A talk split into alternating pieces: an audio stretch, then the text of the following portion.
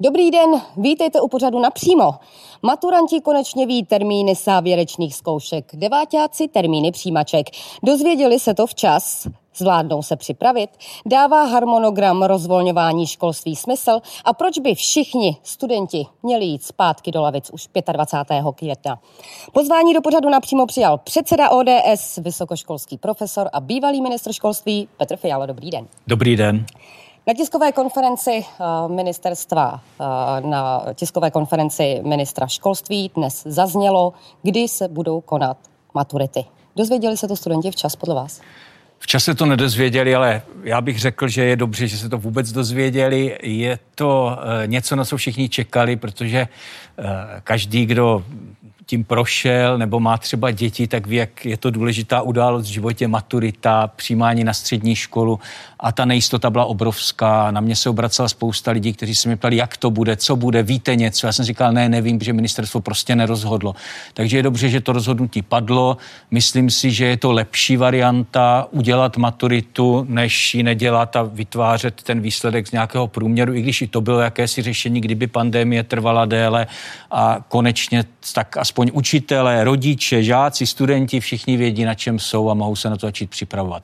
Rozhodnutí přišlo pozdě, ale ale aspoň nějaké přišlo. Kdy se to tedy studenti měli dozvědět podle vás? Já myslím, že bylo možné to udělat o několik týdnů dřív a e, dát jasné rozhodnutí, že třeba v druhé polovině června nebo v červnu se tyhle věci budou konat. Ono, e, ministerstvo školství zpočátku postupovalo na začátku té krize e, docela srozumitelně, ale v té poslední době ta rozhodnutí jsou opravdu často nepochopitelná, jak pro učitele, pro zřizovatele škol, tak vlastně pro rodiče a pro děti, což je nejhorší. Já si myslím, že pořád třeba není jasné, proč do školy mají jít jenom někteří, jak se to vlastně bude vybírat, proč zrovna 15 žáků ve třídě a jenom na prvním stupni. Je tady řada věcí, která prostě zůstává s otazníky a zůstává i s otazníky to, jak se to bude v praxi dělat. Jak, jak se vybere těch 15 žáků z 30 člené třídy, jak si s tím poradí učitel, ředitel a zřizovatel školy, když nemá dost tříd, nemá dost pedagogů na rozdělení té výuky. Někde uvažují o tom, že budou losovat děti, které budou chodit do školy. To mi připadá úplně absurdní. Takže eh, my si myslíme, že toto eh, není dobrý postup. Pán bu zaplať za to, že máme dnes aspoň termín eh, maturity, že je termín přijímacích zkoušek. Já k tomu musím říct, bohužel ministerstvo se rozhodlo, že těm žákům sebere jednu možnost, že místo těch dvou pokusů bude jenom jeden, tak je to takové nespravedlivé k tomuhle ročníku, který se hlásí na střední školy ale pořád tady zůstávají ty otázky. My navrhujeme, my jsme navrhli, aby eh, všechny děti se prostě vrátily, všichni studenti se vrátili do škol 25. května. V tu chvíli bude vlastně rozvolněna většina těch opatření, budete moct jít do nákupních center a vlastně kamkoliv, bude se moct setkávat 100 lidí na nějakých akcích, proč by nemohli se vrátit eh, děti do školy. Já vím, že tady je veřejnost trošku rozdělená, i někteří učitelé se třeba bojí toho eh, vracet se do škol, ale myslím si, že kdyby k tomu ministerstvo přidalo nějaká hygienická a další opatření třeba pro učitele, kteří jsou ve vyšším věku a nějakým způsobem se to řešil, tak si to můžeme dovolit. Když mluvíte o těch učitelích, vy jako vysokoškolský profesor celé jistě máte zpětnou vazbu. Zvládnou se na to poměrně krátkém čase připravit školy na ten návrat žáků? Už vlastně k tomu dostali minulý týden, konce minulého týdne manuál. No ten manuál je právě takový, že to není úplně jasné. A e, jak říkám znova, kdyby se tam vraceli všichni, tak si myslím, že to může být svým způsobem jednodušší, než e, tady ta pravidla, s jakými si odstupy 15 dětí ve třídě, jak se to udělá. A to opravdu není, to opravdu není jednoduché. A e, mám ohlasy z praxe, že ten metodický pokyn je podrobný, to se mu nedá vyčíst, ale že vlastně úplně jasně neumožňuje, aby se podle něj, podle něj ty školy vlastně řídily. A ta otázka třeba, kdo teda do té školy půjde a kdo do ní nepůjde a na základě čeho se to bude rozhodovat, ta e, opravdu asi není ani promyšlená a rozhodně není, rozhodně není dořešená. A proč první stupeň a ne druhý? A ty otázky prostě zůstávají. My bychom považovali za lepší a naši školčí experti to doporučovali. Nakonec eh, Martin Baxa s tím i vystoupil před časem na veřejnosti jako doporučení za ODS pustme děti do školy 25. května, bude to mnohem srozumitelnější, jednodušší, pro všechny lepší. Uh-huh. Uh, ministerstvo, uh, ministerstvo školství v těch svých manuálech myslelo i na takové věci, vlastně tady jsou detailně obrázky, jak zhruba třeba rozmístit lavice, aby se dodržely ty rozestupy, v každé má být jeden žák, může to být dvěma způsoby. Nicméně, když vy byste byli pro, aby se děti, nebo respektive všichni studenti vrátili do škol 25. května, nebylo by to riziko třeba podle vás? No jestli se můžeme setkávat na akcích ve 100 lidech, jestli můžeme chodit do obchodních center, jestli je povoleno vlastně, neříkám, že všechno, ale téměř všechno od toho 25. května, tak i ta uh, výuka uh, by povolena prostě být mohla a není to riziko o nic větší než riziko třeba nějakého nekon, mnohem méně kontrolovatelného schromáždění třeba mladých lidí v nějakém obchodním centru. Ale eh, já bych tomu ještě chtěl říct, všechno tohle vždycky musí musí doprovázet to, co nám pořád chybí na všech těch vládních opatřeních. A to je, že eh, všude ve světě se to uvolňování souběžně doplňuje ochranou rizikových skupin. To znamená zvláštní ochranou seniorů, eh, lidí, kteří mají sníženou imunitu. A to musí být i tady. Tady musí být vytvořeno nějaké řešení třeba pro učitele, eh, kteří jsou v seniorském věku a my víme, že v České republice... Spadají, pardon, ano, vám do toho vstupuji, a spadají, spadají do rizikové ano, skupiny. do rizikové tak... skupiny, tak tam musí být pro ně nějaká výjimka nebo nějaké řešení. Tak protože, protože, doma. Ano, protože... A to jsou ty případy, kdy prostě paní učitelka celý život učí, ráda učí, ráda bude učit, ale má třeba strach, že už má manžela ještě ve vyšším seniorském věku, aby něco nepřinesla eh, ze školy domů. Tak je potřeba na, tyto věci myslet a být, být, být určitá hygienická opatření. Ale tohle musí být v celé populaci. Pokud si máme poradit eh, s těmi následky a, a s tím rizikem, které tu pořád ještě existuje, je správné uvolňovat, ale to uvolňování musí být doprovázeno zcela jasnými s jasným zajištěním těch bezpeč, té bezpečnosti pro rizikové skupiny, což si myslím, že úplně v tuto chvíli vláda domyšlené nemá, je to škoda. Minister zdravotnictví argumentuje tím, že uh, pro ty školy platí takováto pravidla, jiná pravidla, než třeba pro to zhlukování nebo společenské akce pro 100 osob, že uh, děti nebo studenti se hmm. tady potkávají na daleko delší dobu, než ti lidé na té jednorázové společenské akci. My jsme chtěli slyšet stanovisko epidemiologů, podle kterého ministerstvo školství rozhodovalo. Žádali jsme o to opakovaně a žádného se nám nedostalo. Protože je možné, že existují nějaká data, nějaké, nějaká, něco, co prostě ví ministerstvo školství, podle kterého takhle rozhodlo a my to nevíme.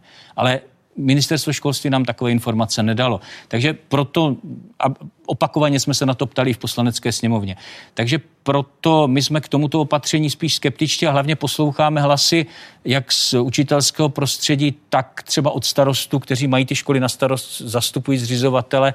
Vlastně s tímto opatřením si tak úplně neví rady a já nad tím taky trošku kroutím hlavou, protože si říkám, tak všude možně to půjde, ve škole to nepůjde, není to škoda, není lepší pustit děti do školy a pustit tam všechny a zkusit prostě ty poslední týdny před prázdninami eh, ještě nějakým způsobem zvládnout i tu kontaktní výuku a vyrovnat se tak trochu s tím školním rokem, ať už byl třeba všelijaký z hlediska té výuky. Samozřejmě já eh, musím říct, a to, to, to je potřeba ocenit, a to říkám jako člověk, který vlastně celý život se v tom školství pohybuje, jakým způsobem třeba učitelé zvládli tu dálkovou výuku. Neříkám, že třeba všude, ale ve velké většině, jak slyším i z těch ohlasů, si s tím poradili. Ta bezkontaktní výuka není jednoduchá, není to vůbec snadné ale nějakým způsobem to školství fungovalo i v těchto těžkých podmínkách a to je opravdu zásluha učitelů, ředitelů a rodičů, kteří přistoupili na to, že musí věnovat,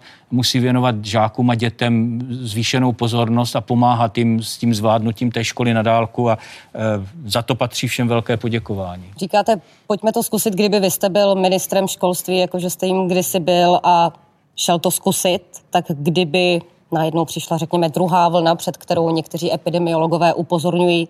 Co byste dělal, jak byste reagoval? Řídil bych se doporučením epidemiologu a prosím vás, nikdo si to opravdu nepřejme a já jako jenom doufám, že žádná druhá vlna nepřijde. Samozřejmě velmi pozorně čtu jak ty studie, tak mluvím s lidmi, kteří kteří se tím zabývají profesně, včetně třeba pana profesora Duška, kterého znám z univerzity, už odbornosti si velice vážím. Vím, jaká ta rizika jsou. Samozřejmě pokud přijde druhá vlna, budeme muset na to adekvátně reagovat nejenom ministr školství, ale celá vláda, vlastně celá společnost. Ale doufejme, že jsme zatím, že, že druhá vlna nepřijde, ale buďme připraveni na to, že že bude-li potřeba, tak eh, budeme muset znovu se chovat tak odpovědně, jak jsme se chovali a doufám, že vláda by se chovala nejenom odpovědně, ale chovala by se i méně chaoticky a méně zmateně, než jak to předváděla při, při řešení této koronavirové krizi. Ale doufejme, že nic takového nepřijde, že jsme zatím a že eh, jak ve školách, tak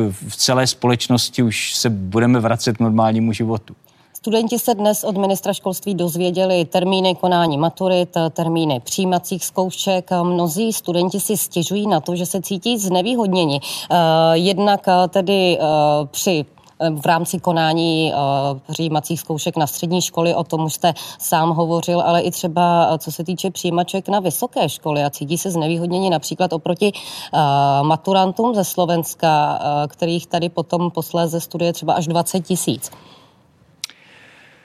Studentů ze Slovenska je to opravdu hodně a e, to, to je konstatování a ono to, není, ono, to není, ono to není jenom negativní. Je potřeba říct, že řada těch studentů, kteří sem přichází ze Slovenska dlouhodobě, tak patří na Slovensku k nejlepším studentům a zvyšují tu úroveň českých vysokých škol. Je to určitá otázka prestiže. E, třeba na Masarykově univerzitě, kde já působím, tak tradičně studuje řada lidí ze Slovenska. Špatné to není, ale tady je důležitá věc, že Eh, vysoké školy budou muset, a řada z nich to dělá, přemýšlet nad tím, jak u toho přijímacího řízení zohlednit tuto situaci, protože není prostě třeba možné, aby se úplně stejně počítala maturita na Slovensku, která nebude probíhat a bude to vytvořeno na základě nějakých, nějakého souboru minulých výsledků. Maturita v České, myslím jako výsledky maturity v České republice, ale řada těch přijímacích řízení je v podstatě dneska na vysokých školách založena spíš než na nějakých výsledcích přímo ze střední školy, tak na zkoumání studijních předpokladů a to lze ověřit i Eh, bez ohledu na eh, to, že jsou teď třeba rozdílné způsoby hodnocení toho studia. Takže s tímto si vysoké školy dokáží poradit. Já chci vůbec říct, že vysoké školy, protože se těší poměrně velké autonomii v České republice, tak eh, taky reagovali z mého hlediska velmi správně a velmi dobře na eh, celou tu situaci kolem pandémie a reagovali vlastně do značné míry lépe než stát. Třeba Masarykova univerzita hned na začátku, hned jak to vypuklo, tak řekla eh, pan rektor Martin Bareš, do 25. května nebude probíhat kontaktní výuka. A takovéto rozhodnutí se ukázalo jako naprosto správné. Teď Dokonce pomíjím to, že přesně odhadl, dokdy ta opatření budou platit a to může být třeba náhoda, ale to, že se dal jasný termín a všichni věděli, co mají dělat a věděli, na co se mají připravit, to je lepší než takové to váhání, kdy se to mění z týdne na týden a vlastně nikdo neví, co se děje. Takže vysoké školy tohle zvládly velmi dobře a myslím si, že eh, tam problém nebude. Pane předsedo, když se vrátím k těm studentům, tak oni se cítí znevýhodnění i v tom slova smyslu, že uh, namísto toho, aby se připravovali na přijímací zkoušky na vysokou školu, tak teď se dozvěděli, že se vlastně prvně musí připravit na maturitu. Že to je hodně na ně. Je to tak, ale eh, tady bych zase řekl, eh, snažme se a musí se snažit všechny ty školy, jak střední, ještě pomoci těm studentům, aby se na tu maturitu rychle dopřipravili, tak vysoké školy, aby nějakým způsobem zhodnotili zohlednili to, že to je prostě zvláštní ročník, ale samozřejmě eh, je to problém, který je neodstranitelný. Prostě letos byl školní rok naprosto zvláštní. Část té výuky neprobíhala, ta kontaktní výuka nemůže úplně přímo nahradit, eh, promiňte, ta, ta eh, výuka prostřednictvím eh, webu nebo prostě na dálku nemůže úplně nahradit tu kontaktní výuku, tak to prostě je. A teď je povinností všech v rámci možnosti a v rámci zákona umožnit nebo co, co nejvíc kompenzovat studentům tady tyto, tady tyto nevýhody. Ale jak říkám, učitelé se snažili, studenti se snažili, nějaká příprava probíhala, všichni jsou připraveni na to, že, že to bude prostě zvláštní, takže věřím, že nakonec nikdo tak úplně poškozen nebude. Že to je nepříjemné a že to není standardní, to je prostě pravda, ale s tím se musí vyrovnávat vlastně celá společnost. Snažil se zcela jistě i ministr školství, nicméně kdyby byl vaším studentem a měl byste ho teď na závěr školního roku ohodnotit? Eh, já ho, já ho nebudu hodnotit hodnotit. Já teď jsem kritický k tomu, co dělalo ministerstvo školství. Na druhé straně... Na začátku jste ale chválili. Ano, a to, chci, to chci právě říct. Na začátku jsem zase naopak oceňoval způsob, jakým ministerstvo školství na rozdíl od jiných ministerstev přistoupilo k těm návrhům na, na řešení pandémie. Myslím si, že na hodnocení celkové je ještě čas. Počkejme, až tu budeme mít všechno za sebou a pak se můžeme k tomu hodnocení vrátit. Ale já právě proto, že, že působím na vysoké škole a učím, tak nerad známkuju tam, kde to není prostě škola. Prospěl by, neprospěl? Ale tak, takhle se k tomu nebudu vyjadřovat. Já myslím, že minister Plaga eh, dělá, co, eh, co může a, eh, a co, co je potřeba. Fakt je ten, že prostě ministerstvo školství tady poměrně podle mě zbytečně s některými rozhodnutími váhalo a některá ta rozhodnutí jsou prostě nejasná, což já považuji, což já považuji prostě za chybu a za škodu. Já si myslím, že vždycky si člověk musí představit, eh, nejenom, eh, nejenom takovou tu úřední stránku věci a tu, tu legislativní stránku věci, ale eh, i třeba ty děti, rodiče, učitele, co všichni prožívají, třeba před maturitou, třeba před, před přijímacími zkouškami. Proto si myslím, že to rozhodnutí mělo prostě přijít dřív. Pojďme k ekonomickým tématům. Vláda urychlila harmonogram uvolňování opatře, opatření. Ta poslední vlna přijde už 25. května. Udělala podle vás vláda dobře, že ten harmonogram, který nejprve počítal s pěti vlnami uvolňování, zrychlila? Já bych, a pořád jsme potom volali a vlastně jsme se toho vůbec nedočkali. Já bych chtěl vidět nějaká kritéria. Prostě nějaká čísla, podle čeho vláda rozhodovala. A toho jsme se... Na základě no, doporučení ale, epidemiologů ale to, a vývoje situace. Ale pak jsme najednou slyšeli, že epidemiologové říkali do, veř, do sdělovacích prostředků veřejně, no tak eh, podle nás to uvolnění jde příliš rychle. Tak já se ptám, podle kterých epidemiologů, jak, ale hlavně na základě jakých kritérií. Ono se my jsme byli proto, aby se uvolňovala ta opatření, ale chtěli jsme kritéria a ta, ta vláda nedala. Jednu chvíli jsme slyšeli, no ještě to musí trvat dalších 14 dnů a najednou jsme slyšeli, no už to zítra otevřeme. No tak já nevím, to mně nepřipadá jako jednání podle nějakých kritérií, to spíš vypadá, že někdo zavolá Andrej Babišovi nebo si někdo na něco vzpomene a pak se to udělá. Ale myslím si, že tady to chtělo odpovědný přístup a pokud jsou data od epidemiologů, tak není žádný problém říct, na základě čeho se vlastně rozhodovala. Je tu ještě jiná otázka. Zase, já si nepřeji, aby se pandemie vrátila, ale bude-li se ta situace zhoršovat, prosím vás, doufejme, že to nenastane, ale bude-li, tak musíme mít třeba i kritéria, vláda musí mít kritéria, podle kterých bude znovu přistupovat třeba k nějakým restriktivním opatřením.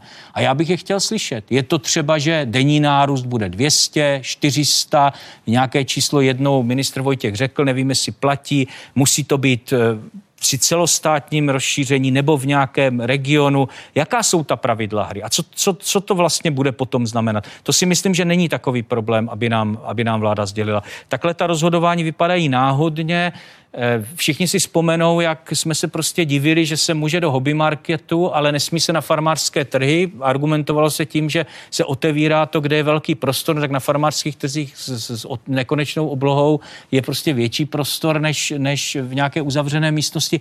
Ta opatření prostě neměla často logiku, i při tom zákazu neměla vlastně logiku ani při tom, ani při tom otvírání a myslím, že ji v tom nikdo ani, ani nevidí. Ale buďme rádi, že máme pandemii snad víceméně za sebou a že se vracíme k normálnímu životu. Co se týče podpory podnikatelů, živnostníků a tak dále, kteří jsou uh, zasaženi vládními opatřeními, tak uh, ODS navrhovala uh, několik prostředků, jak jim pomoci. Pak jste si stěžovali, že vláda většinu vašich návrhů vykostila, přejala je za své. My jsme vlastně, když se na to zpětně dívám, tak bych měl být jako předseda ODS spokojen, protože všechno co vláda vlastně přijala jako pomoc živnostníkům, jsme navrhli my a je to, a tady spokojen? je taková ta tabulka, no nejsem, protože to bylo pozdě a protože řada těch věcí prostě nebyla, nebyla dobře udělána a nebyla udělána podle nás. Já tady jenom ukazuju tu tabulku, kde je jasné, kdy jsme to my navrhli, je to všechno veřejně dohledatelné a kdy s tím návrhem přišla vláda. A mě... polovina z nich se spozdila jenom o pár dní. No ne, pozor, pozor. Toto je, když jsme to, moment, měsíc. toto je, když jsme to navrhli my a ne kdy to předložila vláda. Kdy s tím návrhem přišla vláda, když si ten návrh osvojila. Některé ty věci se spozdily neskutečně dlouho. Třeba když my jsme navrhovali, aby se EET odložilo ta, ta, ty další vlny do konce roku, tak vláda to vehementně odmítala. O 43 dní později, nebo 48, teď to, to nevím přesně to číslo, s tím sama přišla. Teď jsme se tím zabývali v poslanecké sněmovně. Když jsme mluvili o tom, že není možné případě nájmu přesunout tu zátěž teda z těch nájemců, kteří mají problémy na pronajímatele a že to musí garantovat stát, tak jak to dělá v jiných zemích, tak zase vláda vehementně odmítala, po 35 dnech nám dala zapravdu a přišla s tímto návrhem. Ale vlastně všechno, co, jsme, co se tady vůbec přijímá jako pomoc, pomoc eh, lidem, pomoc podnikatelům, pomoc eh, těm, kteří třeba musí být s dětmi doma, nemohou chodit do práce, ošetřovné, to všechno jsme vlastně eh, přinesli my. Takže na jedné straně bych mohl říct, ano, my jsme se ukázali jako kompetentní, my jsme, my jsme přišli s těmi návrhy, vláda s nicím nepřišla. Na druhé straně musím ale říct, no, kdyby nás vláda poslouchala více, a udělala to rychleji, tak jsme těm lidem pomohli, eh, pomohli ještě lépe. Ošetřovné, to je jenom příklad, jak jsme poslouchali v té sněmovně, my jsme navrhli 80%, to nemůže být 80%, je přece jenom těch 60. Ale my jsme to měli promyšleno, nám to bylo jasné, proč to tak je, protože 60% je normálně ošetřovné, které trvá 9 dní. A jasné je, že z 60% mzdy 9 dní vydržíte. A když máte vydržet eh, u ošetřování dítěte nebo člena rodiny třeba dva měsíce, no tak vám prostě 60% stačit nebude. Proto Pani jsme navrhli těch 80. Ale tvrdila, že toto byl její návrh, že no, ale, jsme ale nebyl. to i na tiskové však, konferenci a stála si zatím, že to navrhla první ona. Však se všichni mohou podívat, jak vystupovala paní Maláčová v poslanecké sněmovně, jak se postavila k tomu návrhu, který tam byl od nás, jakým způsobem hlasovala ČSSD. To je realita. To všechno ostatní jsou jenom řeči. Jak vy vnímáte potom, když eh, premiér, když se ho na toto novináři ptají, a reaguje slovy, že opozice má spoustu návrhů, ale nikdy si nespočítala, kolik co stojí. Tak když vy vlastně ty návrhy označujete za své, tak jak ta slova potom vnímáte? Na, Měli jste to spočítané? Na pana premiéra se vlastně moc nedá reagovat. To není nic, co by se dalo uchopit. To je politická propaganda, hlavně jsou to lži. Eh, nejprve, slyšel, nejprve jsme slyšeli, že opozice vůbec nic, a opozice mlčí a nevím co všechno. Teď už pod tlakem situace a pod tlakem faktu, protože jsou fakta, která si může každý ověřit, tak pod tlakem faktu říká, že opozice přicházela z nápady, dobře, ale my jsme přicházeli s dobrými a promyšlenými nápady. Já nevím, kdo tady prostě nevěděl, jaký budeme mít deficit, kdo tady šermuje 1,5 Eh, ne, 1,2 bilionem korun, kolik dal teda na pomoc eh, těm podnikatelům a živnostníkům, přitom když mluvíte s těmi živnostníky, jak oni na tu pomoc často ani nemohou dosáhnout a ty tisícovky nevidí. A tady se mluví prostě o bilionech. Já si myslím, že kdo to neměl spočítáno, nemá spočítáno je vláda. My jsme si dobře vědomi těch eh, opatření a jejich dopadu, který, který to má na státní rozpočet, ale my taky říkáme jednu věc. Když ta pomoc je včasná, rychlá a plošná, to znamená bez byrokracie, tak ty lidi zachrání. A my potřebujeme ty lidi zachránit. My potřebujeme, aby tu přežili zdravé firmy, aby živnostníci neskončili na ulici, aby lidé si udrželi svoji práci. A k tomu směřovaly ty naše návrhy. A já všem garantuji, že je levnější dát teď velké peníze ze státního rozpočtu na pomoc těm lidem a pomo- umožnit jim přežít z jejich profesí, z jejich službou, z jejich podnikáním, než potom řešit následně nezaměstnané, zkrachovalé firmy, nefungující ekonomiku. Toto je levnější a eh, mělo se to udělat ještě plošně, ještě rychleji. Vláda se tady chlubí, pan minister Havlíček, který prostě eh, umí hrozně rychle mluvit, co všechno připravili, připravili úvěrové programy COVID, tam jsme taky slyšeli, kolik tam půjde, kolik tam půjde milionů a, a podívejme se, jak to vypadá. Po měsíci je vyřízena sotva polovina žádostí u programu COVID-1 a většina z nich je zamítnuta. Tohle není ta rychlá pomoc, kterou, kterou eh, ti lidé potřebují. A oni se na mě obrací a říkají, ale ten stát nám vlastně nepomáhá. Tohle není to, co nám slibovali. A ono to jako opravdu bohužel není. Kdyby to udělali podle nás, tak ty lidé tu pomoc mají mnohem větší. Pojďme k dalšímu tématu, které rezonuje od začátku týdne prostorem. Jedná se o tom, co se bude dít po 17. květnu, protože nouzový stav už vláda prodloužit evidentně nechce, tak se začalo nejprve hovořit uh, o novele zákona o ochraně veřejného hmm. zdraví. Najednou v pondělí překvapilo vás to, když najednou v pondělí vláda jednání o novele tohoto zákona přeruší a uh, ministr vnitra uh, napíše píše, že se tím zabývat nebude a že naopak jeho ministerstvo připraví novelu ústavního zákona o bezpečnosti?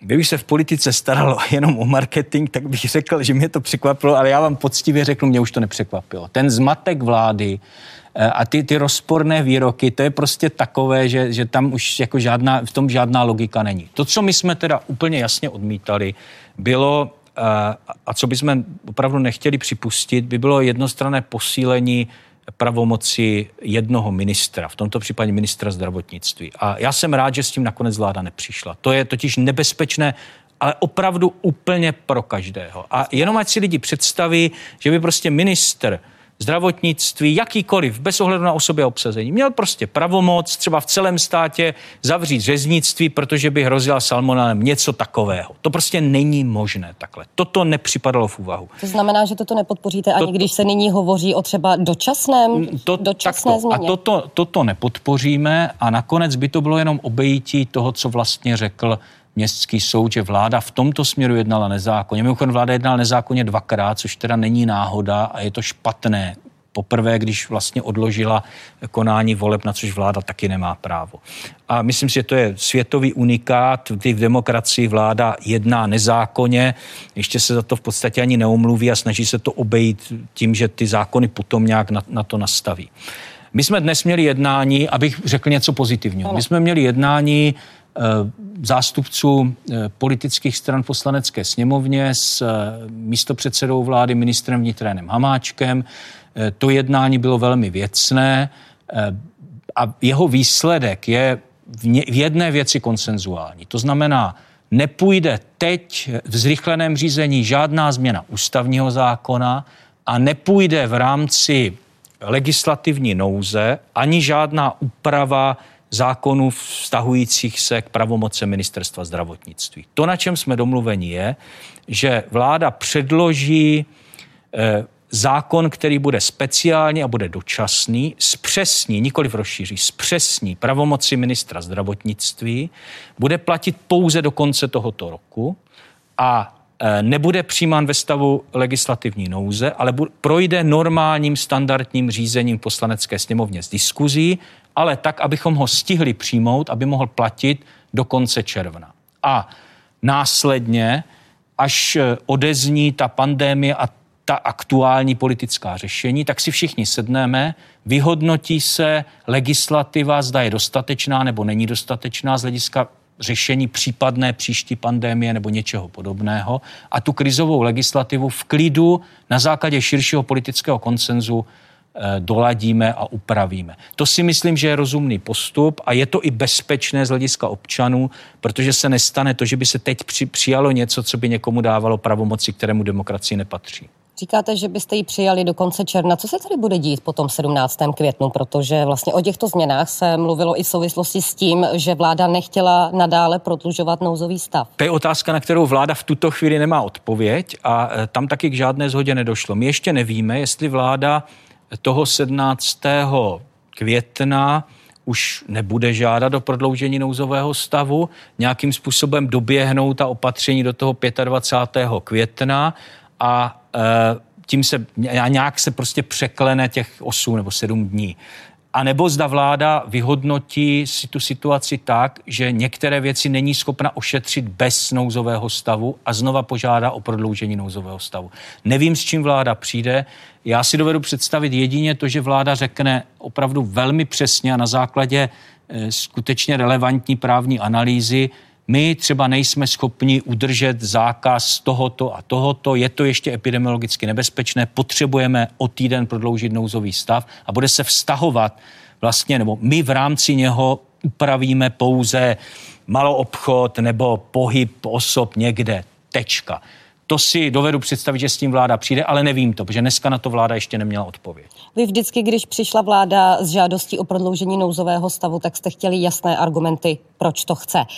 Bylo, bylo by pro vás argumentem to, že ještě vlastně není vyhotovený a legislativ, neprošel legislativním procesem to prodloužení vlastně zákona o ochraně veřejného zdraví do konce roku? To by nebyl argument. Argument, který bychom zvažovali, by byl, že některou věc nelze na základě stávající legislativy ošetřit a přitom z epidemiologického hlediska je nutné, aby ještě třeba týden 14 dní trvala. To by byl argument, ale my jsme vždycky po vládě požadovali úplně jednoduchou věc. My jsme po vládě chtěli, aby nám řekla, která opatření na základě toho nouzového stavu bude přijímat. To nám připadalo jako úplně logické a je to zase, to, to není nějaký, že jsme si to vymysleli, ale je to i v zájmu veřejnosti. V tom nouzovém stavu vláda opravdu zasahuje do, do lidských svobod, do základních práv a e, je to zdůvodněno tou krizí, ale lidé mají právo vědět, co vláda vlastně chystá, když ji poslanecká sněmovna tuhle pravomoc dá. A tady je důležité, a nechci zde pouštět do nějakých eh, právních nebo politologických rozborů, ale aby to lidé jednoduše pochopili.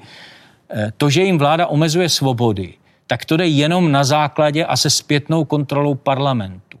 Když to takto funguje, tak je to v pořádku. Všechno ostatní co třeba dělalo ministerstvo eh, zdravotnictví bez souhlasu vlastně vlády, jenom to vláda brala na vědomí a mimo nouzový stav, jako by se vymyká té kontrole. A to je pro lidi nebezpečné, protože může někdo přijít a prostě to zneužít. A tohle nesmíme připustit. Takže nesmíme dovolit, aby se legislativa ohla, aby se ty zákony ohly v neprospěch ochrany občanů a jejich svobod. To je v demokracii prostě to základní.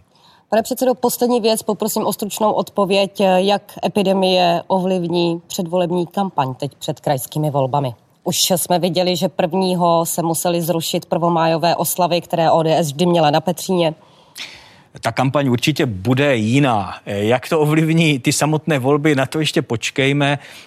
Mně je třeba líto, protože já mám rád kontaktní kampaň, já, já rád mluvím s lidmi, setkávám se s nimi, nakonec součást mé politické práce že jezdím po České republice a, a mluvím s lidmi.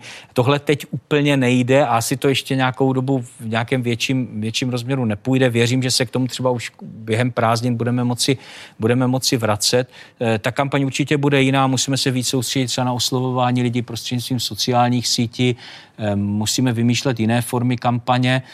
Eh, pak je samozřejmě otázka i témat, protože společnost teď žije pandemii, jejími následky, budeme se muset vyrovnávat s ekonomickými problémy, má to dopad eh, samozřejmě i na krajskou politiku a to velmi konkrétní. Jsou tu třeba otázky zdravotnictví, zdravotní péče, eh, toho, aby prostě nemocnice nedoplatili na to, že se opravdu starali o lidi, že se snažili pomoci v boji s pandemí, že odkládali některé typy zákroků, které pak zase nedostanou třeba zaplaceno, jak tak trošku slyšíme z ministerstva zdravotnictví a to my teda připustit nechceme. Čili budou tu i témata, která se přímo budou týkat jednotlivých krajů a, a těch problémů. Jsou tu témata, která nesouvisí s pandemí, ale která nepochybně eh, budou důležitá, protože jsou důležitá pro naši společnost. To je třeba otázka sucha, tou se budeme muset zabývat a zase pro kraje je to věc, se kterou se, se kterou se oni musí vyrovnávat. Takže je tu plno témat, která eh, určitě my nabídneme, zvedneme, nabídneme řešení a budeme oslovovat lidi, jak to půjde.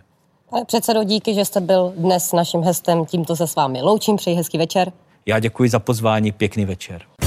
Politici, klíčové osobnosti Česka, témata, která vás zajímají. Budu se ptát za vás napřímo, vždy ve středu v 17.45.